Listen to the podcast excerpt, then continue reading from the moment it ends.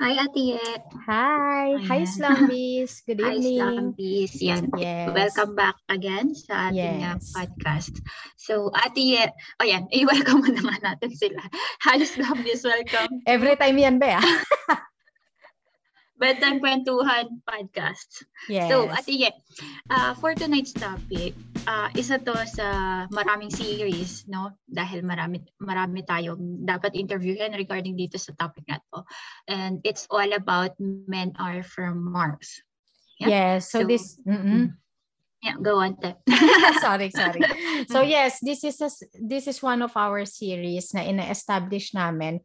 But this one, it's exclusively for men. So the purpose of this series is to, number one, learn their language and understand their language. Number two, bridge the gap between genders. Number three, ano ba? Nakalimutan ko. Wait lang, babasahin ko. So, yun, acknowledging, recognizing, and celebrating men's effort and contribution to our society. And of course, hindi lang sa society, no? Pati sa households, sa relationships natin. And number four, last but definitely not the least, is to empower men as much as we empower women. Kasi napansin mo, Jen, these days, ang dami talaga nating women empowerment, no? Mga programs, mga activities. Pero hindi ganun, kumbaga parang less kapag pagdating sa mga, sa men. Tsaka sa mga advocacy, sa empowerment, Beb. As in, mas nagkakaroon ng boses yung mga babae. No? Siguro kasi tayo mas vocal, no? Pero true to begin with. Daldal na natin. Tiyo mo, ang dami na nang sinabi. Intro pa lang. Pero at that time, very timely talaga. Well, etong Men Are From Mars talagang from since birth talaga dapat pinag-uusapan niya. Pero mas timely siya. Mas timely siya. Kasi if you are aware about Johnny Depp and Amber, yung case nila, di ba? Parang mas parang ngayon, mas madaming, may nakita ko may mga news, no? May mga advocacy na nilalabas about men. So, and na-realize din natin na talagang even men experience abusive relationship at saka na, kumbaga, meron ding mga, na-abuse na men. So, wag na natin patagalin. Yes. Hayaan na natin sa kanila manggaling. So excited na kami talaga kasi this is the first time na meron kaming guest na lalaki. Yay! Very exciting. Yes, So, we'd like to welcome our first ever male guest, a co-podcaster of The Black Mic. Yes, The Black Mic Podcast. Please welcome Mark Rainiel Alipar. Ayan. Hi, Mark. Hi, Mark. Hindi ko pa siya nakikita. Ay, nakamute ka, Mark. Hello. Ayun, yeah. Hello, I'm sorry. Hi, Mark. No, it's okay. Hello, yeah. So, Slumbies, napapansin niyo, ang ganda ng boses ni Mark. Parang radio talaga. Yes. Sabi ko nga dun sa sister ko, Mark. Nahiya kami sa boses mo kasi ikaw, bedroom voice, kami bathroom voice. Bedroom voice. So, Mark, thank you for saying yes to us and welcome to the show. So, my pleasure, yeah. Thank you. So, yan, nabanggit nga namin sa audience namin. We will be talking about this topic. I know, hindi pa pala namin nabanggit. Sorry. Ang na-open lang pala namin is yung series and the purpose of this series. And yun nga, as we mentioned, ikaw yung first ever male guest namin. And for tonight, our topic will be about... A man of few words. Ayan. Okay. I-direct to the point na natin, Mart. So, Mart, define a man of few words. Man of few words. Well, para sa akin kasi may given na yung definition ng a man of few words, right? Pinaka-basic or yung pinaka siguro short na meaning or definition ng man of few words is that ito yung person na speaks a little, but more of actions. Right? Yun yung pinaka basic na definition ng man of few words. Iyon. Yes. Tignan mo, 'di ba? Kapag talaga ang guys ang nagsalita, direct to the point. Tayo dami natin paligid. Paano parang may pakanan, pakaliwa, pakaliwa. May example. Ito yung example 1. Tapos ito yung pino-point out ko talaga. Dami pang ganon. Ayun. So, thank you, Mart. And is this something na na-develop mo throughout the years or is this something na very natural sa iyo? Good question. I don't think so na I've been always like this. Hindi siguro kasi I think most of us nade-develop yung gantong klaseng yun, a man of few words. Well, sa akin kasi hindi hindi siya kumbaga pag sinabi sa akin na man of few words in my own perspective being a man of few words, it doesn't necessarily mean na sobrang tahimik mo eh. Oh, parang introvert. Oo, hindi. Introvert, yes, correct. It doesn't necessarily mean na sobrang tahimik mo, na hindi ka talaga mahiyain ka parang gano'n or hindi ka talaga nakikipag-usap. For me, my own definition of being a man of few words is that yung mas focus ka lang dun sa mga conversation or topics na talagang relate ka or may meaning sa'yo. Gets? Right? Okay. Yung talagang mean mo, no? Yung mga sinasabi mo. Not just like sugarcoat, hindi na eh. No? Exactly. Direct to the point. Direct to the point talaga. Right. Okay. So this is a follow-up check. Follow-up check-up? Doctor? Question, yeah. Doctor? Hi, Doctor. Sorry, may sakit kasi ako ngayon eh.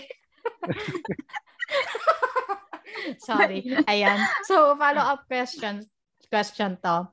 So, na-mention mo nga na parang it doesn't necessarily mean na parang konti lang yung sinasabi nyo or hindi kayo nakikipag-usap talaga, nakikipag-converse, but it's more about yung kung ano yung mga conversation that means a lot to you and that makes sense, things like that. Does this mean ba or does it mean na parang do you pick topics na pag-uusapan or are you up for free-flowing conversation? Kasi parang, like for example, you're in the middle of a conversation with your friends.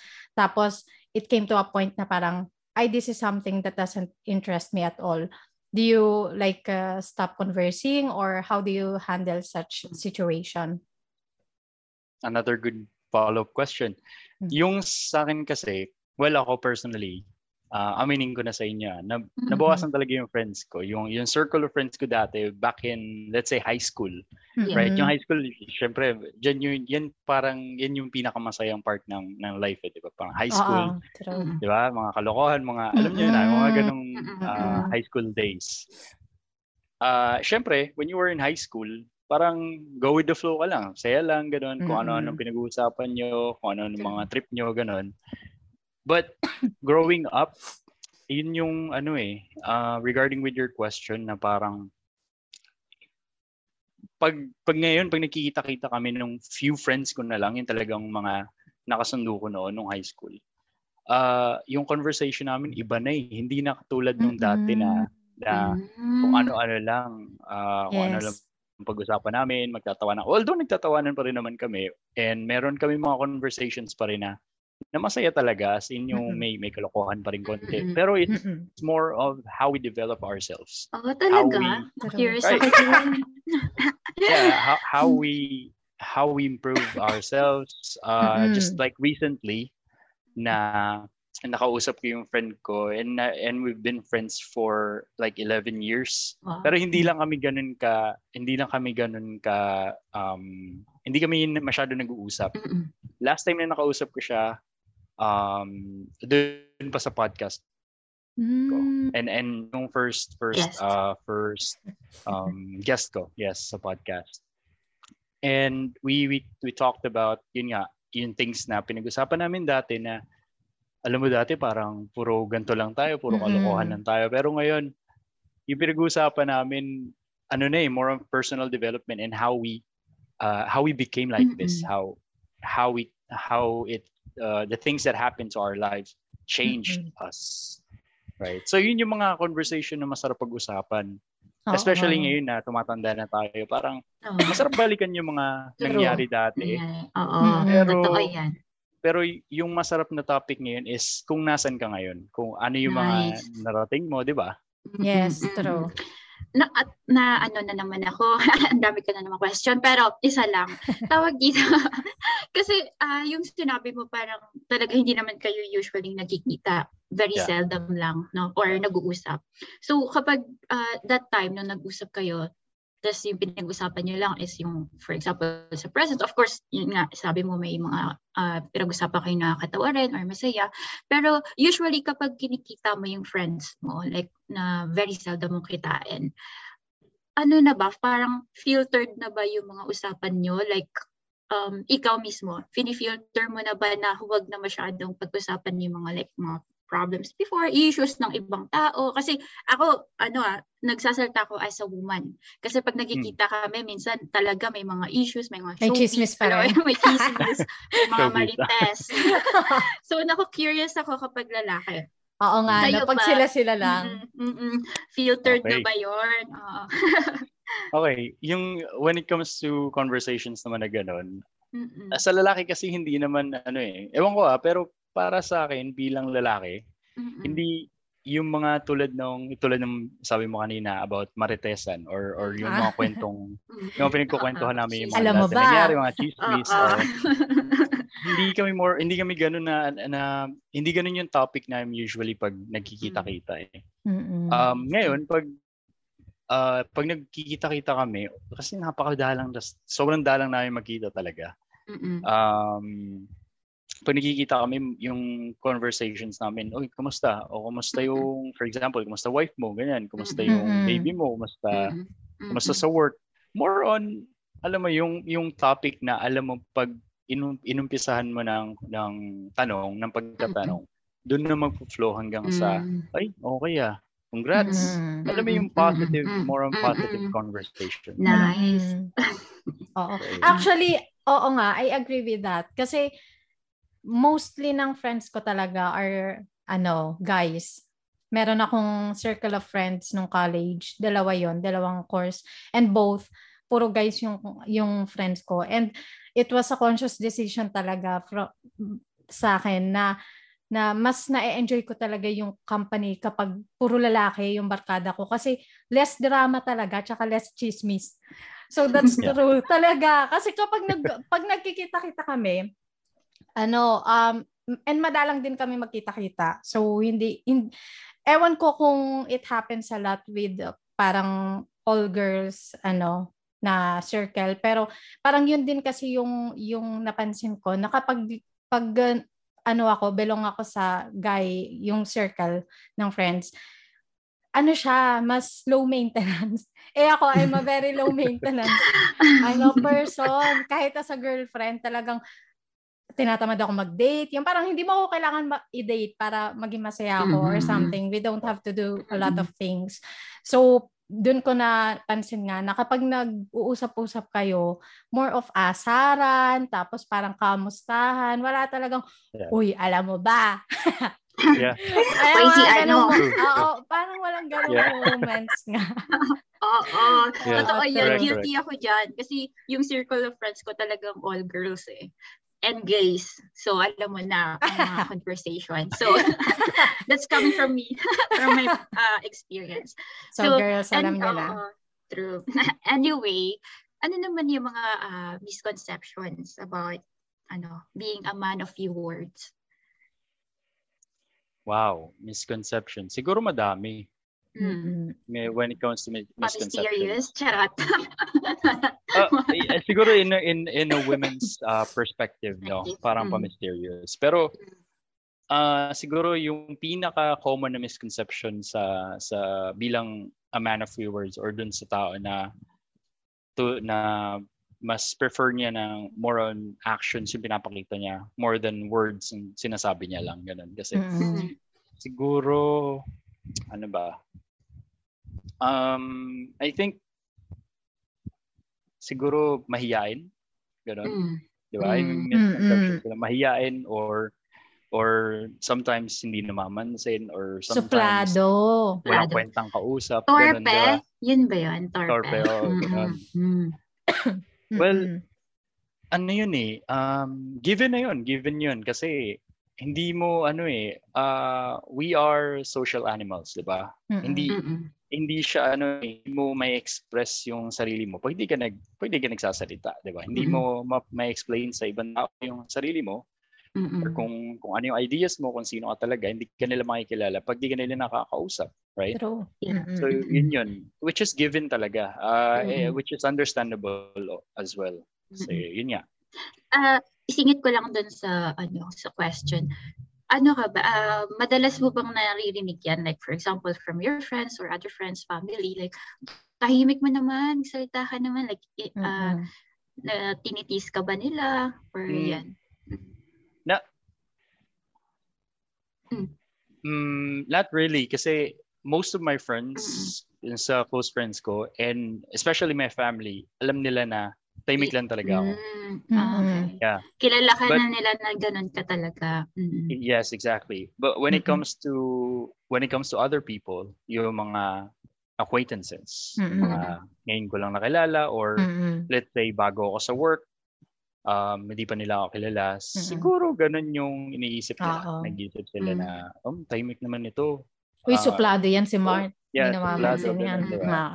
Parang ganun, parang minsan one time narinig ko pa, parang piling pogi, parang ganun. Talaga? Ay, ganun. Kasi nga, kasi hindi ka hindi ka namamansin or hindi yung tipong pag sila nagtitipon-tipon sila. Let's say for example sa work, right? Sa office, nasa office kayo, no?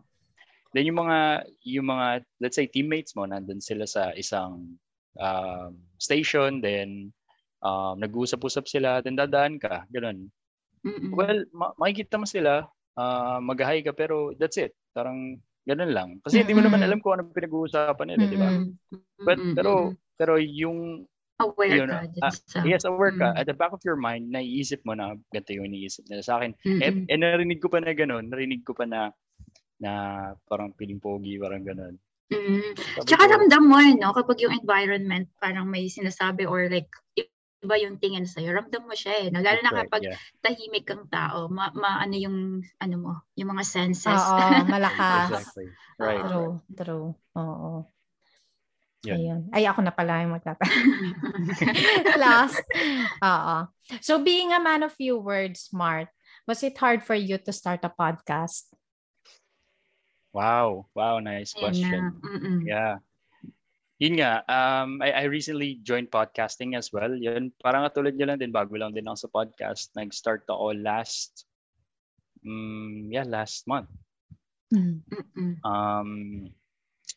Siguro, ano ba? I think starting a podcast for most podcasters nowadays, when they've started, talaga mahirap eh. Hindi siya porket hindi siya specifically lang dun sa a man of few words or sa tao na hindi ganun ka vocal, right? True. Kundi sa lahat. Siguro sa inyo na feel nyo rin na tutuloy ko ba ito, podcasting? Parang anong gagawin ko? Wala, may makikinig ba sa akin, di ba? Normal yun eh. Normal yung ganong, yes, normal yung ganong perception. But para sa akin, pag yun talaga yung passion mo, yun talaga yung gusto mong gawin, well, I mean, gawin mo, di ba? At tuloy mo yung podcasting, specifically yung itong podcasting kasi, sa akin nagustuhan ko siya kasi ang dami ko nakikilalang bagong tao. Dami yun, ang dami ko natututunan, right? May matututunan sila sa akin, thank you. May matututunan ako sa kanila, thank you pa rin, 'di ba? Parang yun nga, ano siya, win-win situation siya. True. Mm-mm. Right? Oh, talagang so, siya, knowledge sharing. Mm-mm. Exactly. Mm-mm. So it has to be your passion. Mm-mm. True. Ganda. Mm-mm. So how do you manage naman keeping a podcast? Kasi 'di ba yun nga na mention mo nga na it doesn't necessarily, or it's not exclusive yung hardship, it's not exclusive for those being a man or a person of few words, but also it involves everyone na gustong mag-start ng podcast, but we all know na podcast, it requires a lot of talking and conversing. So how do you manage naman, how do you keep a podcast knowing na you have this personality? Parang paano mo naman siya pino-pursue? Right. Yung knowing na sobrang daming tao na gustong, alam mo yun, gustong makipag-converse sa'yo, ganun. Right? Sa akin kasi, most especially yung mga podcasters na nakikilala ko or yung mga tao na nakikilala ko dito sa podcasting. Hindi mo naman talaga sila, some of them, but most of them hindi mo naman talaga sila kilala. Tulad nito, parang tayo. We don't know each other personally, right? Alam lang natin na may background tayo in podcasting, ganyan. But marami kang malalaman or marami kang matututunan sa kanila eh. True. And from that, pwede kang mag-start na, uy, okay pala to. Yung iniisip mo na parang hindi kami magki-click nito kasi magkaiba yung niche namin or magkaiba yung topic namin. Hindi pala kasi ang dami ko pala matututunan sa kanila or sa kanila. Magugulat ka na lang no? Na parang wow. Grabe pa yung conversation namin. Exactly. So yun, parang nandun ka na sa circle na, uy, gumaganda yung conversation. Sige, tuloy ko to. Diba? May natututunan ako. Hopefully, may matutunan niya sa akin. True. So, extra question. Ako yung extra question. Pero, diba, nag-start ka na mag-podcast. Parang, nung nag-start ka mag-podcast, nilulook forward mo ba talaga siya na like mag-last ng matagalan, or like, okay, try ko lang muna mag-podcast and then let's see what's going to happen next? Right. Good question, Jet. Sa akin, actually, totoo yun. At first, parang sabi ko, try ko lang. Wala lang masama eh. Try ko lang. Nafe-feel ko naman na sabi ko, ito talaga yung gusto kong gawin eh. So, try ko lang muna. Then try ko siya. Nakareceive ako ng maraming good reviews. Nice. Meron ding mga nagpapayo na next time ganito, next time ganyan. Which is really good. I take it positively, right? Yes. Para sa akin, para mag-improve ako sa podcasting din, right? Totoo. And yung mga listeners, umabot din ng 100. So, sabi ko, okay to, sige. Mukhang marami naman makikinig sa akin. Mukhang marami naman na may matututunan. And mukhang maraming makaka-relate. So, sige, tutuloy ko. Hanggang sa, meron akong 4 episodes so far. Nice. Yeah. Galing. Galing. So, Mark, ako personally, na-realize ko na just because a person is a person of a few words or a man of few words, it doesn't mean na, kumbaga, parang nasa bubble ka na limited yung mga pwede mong gawin. So even a profession or a hobby na requires talking, requires conversing, pwede mo siyang gawin kasi it all boils down dun sa purpose and dun sa interest ng tao.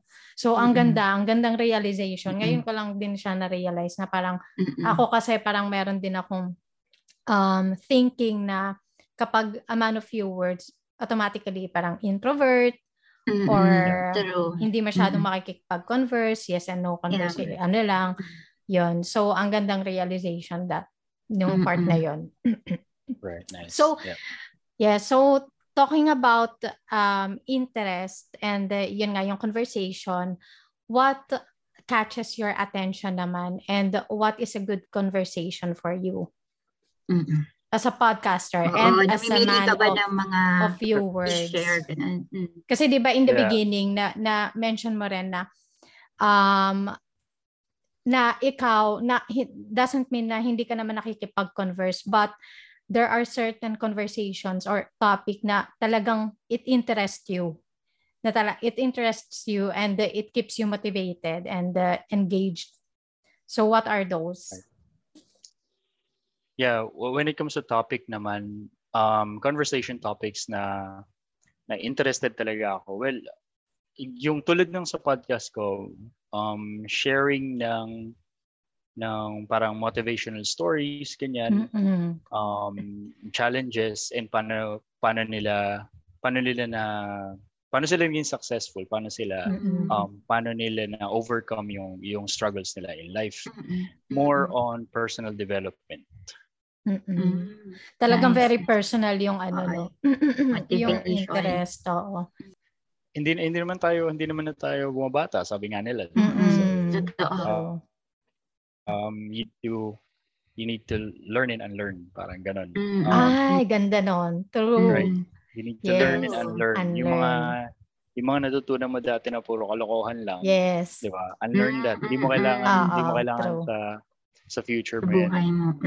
Right? True. Ganda. You have to learn good things. Just good things. Quality things. Yeah. Yes. Ganda. True. Ganda nga. So, ayan. Ate Ye, meron ka pa bang follow-up questions kay Mart? Siguro kasi I find it very interesting talaga how a man of few words can build relationship and friendships. Dahil, yun nga, more of actions kasi kayo di ba? Parang, eto, follow-up question ko. Paano ka naman sa relationship mo or marriage? Married ka na, di ba? So, paano give us a picture of a man of few words in a marriage. Paano yun? Paano mo pinapakita sa kanya yung love mo? Ano ba yung love language mo? Paano mo na-express yung feeling? Extension yan Wait lang. Yeah. Extension. Ang personal yan That's cool. Marigas na yan That's cool.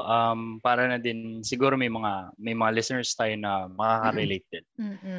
So when it comes to relationship naman, when it comes to marriage naman, yun nga, I recently got married last February lang. Yun sa wife ko, hindi rin ako yung pala salita na, alam mo yun, more on, sabi ko nga kanina, it doesn't necessarily mean na a man of few words, it means na less talk, more action. So parang ganun lang din sa relationship. Parang ganun lang din sa marriage na give her or give him actions. Pakita mo sa kanya. Hindi kasi more yung para sa akin yung bilang a human being parang hindi tayo mostly nagre-rely lang dun sa kung ano yung naririnig natin or kung ano yung gusto mong marinig kundi dun sa gusto mong makita. Yun nakikita mo talaga. Right. True. Okay, extra lang ito, mabilisan lang. So, kasi meron ako daming extra. May kakilala kasi ako, Mark. Friends ko, no? So, tahimik siya sa labas, pero pagdating sa loob ng bahay is talagang vocal sa family, sa friends, sa girlfriend niya, no? So, pero pag outside world na siya, talagang tinatawag naman siyang introvert kasi nga talagang parang paimo, ganun yung parang stereotype. So, ikaw ba talagang both side of the world, talagang quiet ka lang? Or not quiet, but alam mo yun, parang medyo tahimik? May side ka ba na parang naughty ka or parang nagbabago yung personality mo depende sa environment? Lahat naman siguro tayo meron, nalimutan ko yung term pero meron tayong safe zone, charot. Yes, yung parang pag nasa comfort zone ka na, let's say for example nasa bahay ka or nasa loob ka ng room mo, ng kwarto mo, ganun. may mga bagay ka na ginagawa or may mga expressions or meron ka mga actions na hindi mo naman ginagawa outside. Especially pag na outside yun sa society ka or nasa circle of friends or circle of co-workers, ganun, di ba? Or circle of family. Yung tipong pag ikaw lang mag-isa, gusto mo ganun yung ginagawa mo, right? Meron din naman, ako meron din syempre, meron din akong personal na para yung pag ako lang na na ano bang pwede kong gawing example? Let's say, ako, pag mag-isa ako, minsan, kumakanta-kanta ako mag-isa, gano'n. Which is, hindi po magagawa kapag ano, maraming right, nanonood na.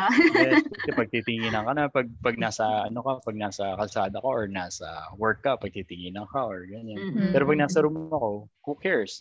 Nandito sa true, sariling kwarto ko, di ba? True, so, yun. True. Okay. Eto, wala to sa questionnaire, ha? Ang daming ano. Sabi ni Mark, may talent, sino daw yan, ha? Wait lang. Dami, parang mas madami yung questions na wala sa questionnaire. Yung extra kasi doon sa... Hindi, ang ganda kasi nung ano eh. Ang ganda talaga ng flow ng conversation eh. So, I want you to complete this sentence, Mark. I am a man of few words and I am not... ... Kasi parang it's ano din eh, breaking the misconceptions. Give me time to think. Let's see. Yeah, go lang. Kulit mo kasi I am a man of few words. It's okay. I am a man of few words and I am not. Then ... I am a man of few words and I am not. 5, 4. And I am not confident. Huh? Yeah, I am a man of few words and I am not that confident.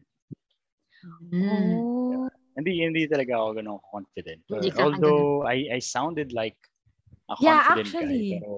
Pero hindi pa, feeling ko hindi pa ganun kabuo yung confidence ko. Talaga? Kasi na-feel ko dun sa aura mo, Mark, like yung personality mo for me, yung impact mo, is parang parang super strong. Alam mo yan, parang pag gusto mo, eto dapat. Or like, you make rules, mga ganon. Ganon yung impact. Eh, parang, just confident. Ganon.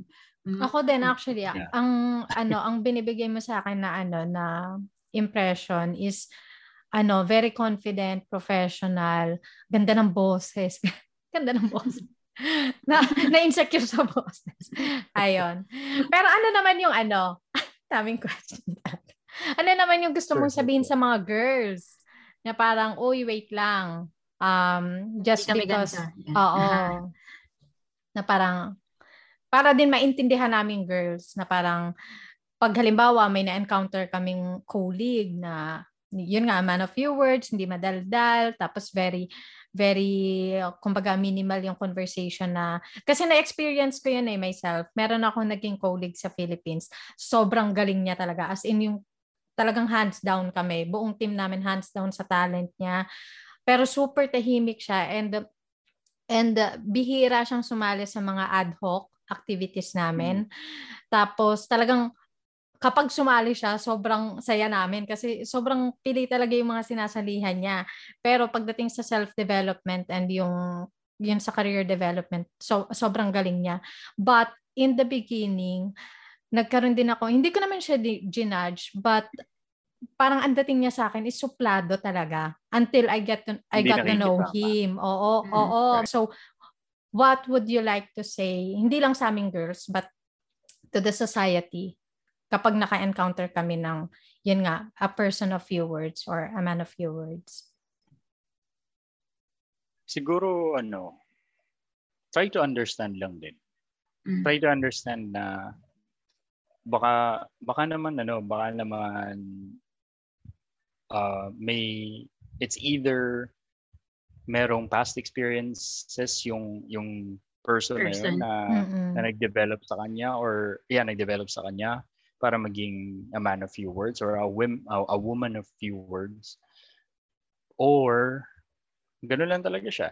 Yun nga, yung topic natin kanina, yung first, I think first or second question ba yan? Yung sa, are you always like this?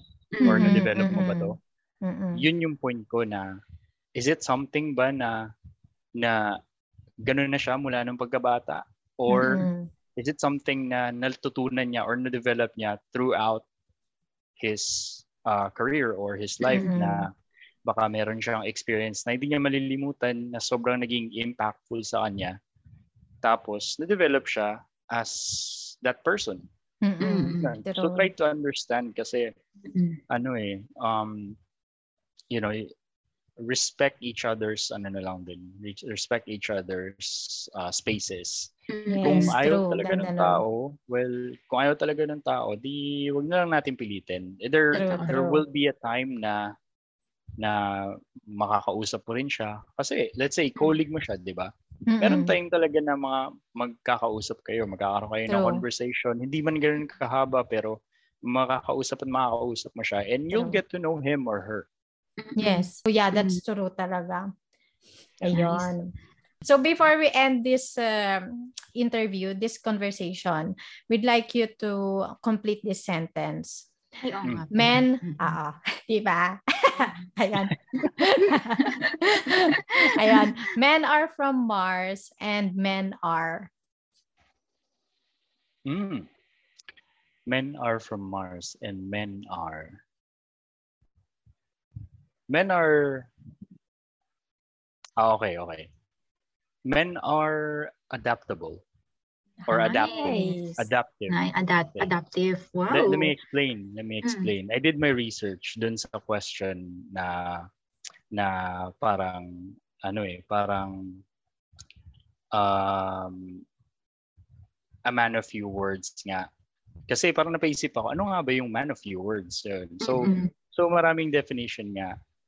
When it comes to yung question mo, yeah, na men are from Mars and men are, yung sagot ko, adaptive. Bakit ko sinabing adaptive? Kasi alam ko yung may book nito eh. May book na actually by John Gray. Wow. Nice. John Gray, yeah. Galing. John Gray yung author ng book. Then, yung book niya is Men Are From Mars and women are from Venus. Venus, true. Yan. Which is, it basically talk about yung most common relationship problems between men and women, right? So, yun. And doon nagsimula yung metaphor na men are from Mars and women are from Venus. Yun nga, kasi sobrang laki talaga ng difference, right? True. Kaya nga tayo may ganitong podcast eh, di ba? Yes, true, kaya nga tayo may ganitong podcast. To understand each other. Yeah, correct. Para maintindihan natin, ano ba yung perspective ng isang lalaki sa isang, and yung perspective ng isang babae when it comes to relationship. Yeah, so ayun, men are adaptive kasi for me, hindi ko naman sinasabing women are not adaptive at all. Right? Hindi ko naman sinasabi, pero flexible lang. Flexible lang. Para sa akin yun nga. Hindi men are more adaptive or adaptable when it comes to relationship. Let's say for example, kasi ano eh, we tend to understand women behavior talaga eh. Parang go-observe muna kayo before, ano, parang yun, talagang observant muna kayo? Well, hindi naman observant, pero ano, kasi merong talagang times na sobrang dami yung hindi pagkakaintindihan, di ba? So, for me, para sa akin, kasi yun yung ginawa ko. Parang, I learned how to adapt. Kasi, kung talagang mahal mo yung isang tao, di ba? So, true. Totoo yan. True. Dami kasi naming hanash talaga. Dami hanash ng mga babae. Dami extra, PMS ko ngayon. Intindihin mo ako. Red days. So, ganda. Ayun. men are adaptive. Galing. Mm-hmm. Ganda. Women are flexible. Ito talaga ako. Muntik na ako malos. Ayun. Flexible. Thank you very much, Mark. So, Jen, anong mga takeaways mo sa podcast na to? Ano yung mga natutunan mo from Mark? Dami. Kasi una sa lahat, Mark, to start with, talagang social animal, talagang go out, talaga, as in, talagang nakikipag-usap, talagang ako yung nagbibigay ng joy sa table. Pero, pero talagang maboka, PR. So, kapag sa table namin, friends, no? Nagdala sila ng mga boyfriends, mga friends ulit. Tapos meron ako napansing tahimik. Usually, yun yung tinatarget ko. Tinatarget. Oy! Iba yung dating eh. My God. Ito yung personality ko. Ayun yung parang hindi naman pinipilit. Tinatry kong kausapin. Tapos, para malaman ko, para maintindihan ko yung iba't ibang klase ng tao. Kasi usually, nakikipag-usap lang ako sa friends, yung mga kasing level ng energy ko. Pero yun nga, kapag may nakita ako na medyo tahimik, ayun yung tinatry kong kausapin. Tapos, yung perspective ko doon, or yung conception is, talagang suplado, namimili ng friends. Alam mo, yun yung parang masyado silang choosy. Yun yung pinaka, parang tingin ko sa mga tahimik na tao, lalo na sa mga lalaki na parang, anong ba ito? Parang, pogi ka ba? Ganun. Totoo yun sinabi mo. Diba? Nasaktan na ka. Charat. Natamaan pala. Pogi ka. So, pag pogi, tahimik. Ganun. Diba? So sila lang. Ayun, natutunan ko, Mart. Alam mo yun, parang natamaan ako dun sa mga sinasabi mo na, at saka mga nasabi mo na dapat intindihin, tas i-respect yung space. I-respect talaga yung kung ano yung behavior ng tao. Kasi iba-iba talaga yung energy, iba-iba yung pinagdaanan, iba-iba yung pagpapalaki, no? Doon sa tao. Which is, hindi ko naintindihan kasi masyado akong parang nag-focus na mapasaya lahat, para makapag-usap lahat, makipag-socialize lahat, which is mali talaga. So, ayun yung natutunan ko. Ang ganda or ang galing maintindihan nung side mo or nung side ng klase ng behavior mo. Yan. How about you, Ate Yan? Ako halos same din. Kasi like I mentioned nga, yung experience ko with my colleague na parang merong mga misunderstandings, merong mga misconceptions about him dahil nga super man of few words talaga siya eh. So parang mas na-realize ko. Although during that time, kasi ako talagang attracted din ako sa man of few words. Yung naaano ako, hindi yung romantically attracted but talagang sila yung parang exes mo, no? Oo. Sinabi pa hindi romantically attracted. Binuking mo naman ako doon eh. Hindi, pero talagang doon ako parang kapag nakita kong tahimik, ganun, parang naiintriga ako na parang shucks, feeling ko ang sarap kausap nito. Parang daming say nito kapag naging komportable to. So yun talaga yung parang conclusion ko kapag nakakita ko ng man of few words. But more than that, na-realize ko dito sa conversation na to na they're just more than good conversation. Pero marami ka rin pwedeng matutunan, marami silang pwedeng iparealize sa'yo. And one thing I realized is wala kayo sa isang bubble na ito lang yung pwede niyong gawin. Kasi hindi kayo masalita eh. So parang ang tendency kasi kapag inisip natin, para mag-grow ka, kailangan marunong ka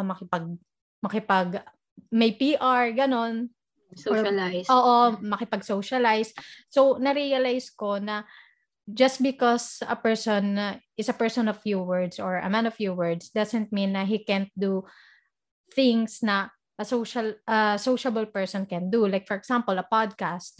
So, it all boils down to the purpose. Yeah. Tsaka yung mga, yung motive niya, yung motivation niya. So, yun yung na-realize ko na parang ang dami pang pwede nilang gawin. And ang dami nilang kayang gawin So, ang ganda nung pinarealize mo sa amin, Mart, and this is a very beautiful episode para sa as first episode ng aming series na Men Are From Mars. So, thank you very much. Talagang binigyan mo ng buhay yung series namin. Ay, nakaka-excite. Yes, exciting. For sure, madaming manonood, especially yung mga friends ko na guys, yung mga na-target dati. Charot. Na-tinarget dati. Kaya lang daldal mo daw kasi masyado. Ano yun? Alam na. Ayan. So before we end this, the stage is yours, Mart. So anything to plug? Yes. Ayun. Again, thank you guys. Thank you. And Jen for having me here in your podcast, Bedtime Kwentuhan podcast. Thank you. And I would like to take this opportunity to invite everyone to my podcast. It's The Black Mic. So ako yung host. My plan was to upload weekly episodes, and unfortunately last week I wasn't able to because this month is really a busy month for me up until now, but yeah, soon we'll be back, and siguro pwede na nating include yung mga links for them to click. Ano right? ba yung mga platforms? Yes, of course. Yeah. Yes, yung mga socials. Yes. Yeah, I don't have a YouTube yet. But you can find me on Spotify, Apple Podcast, and Google Podcast.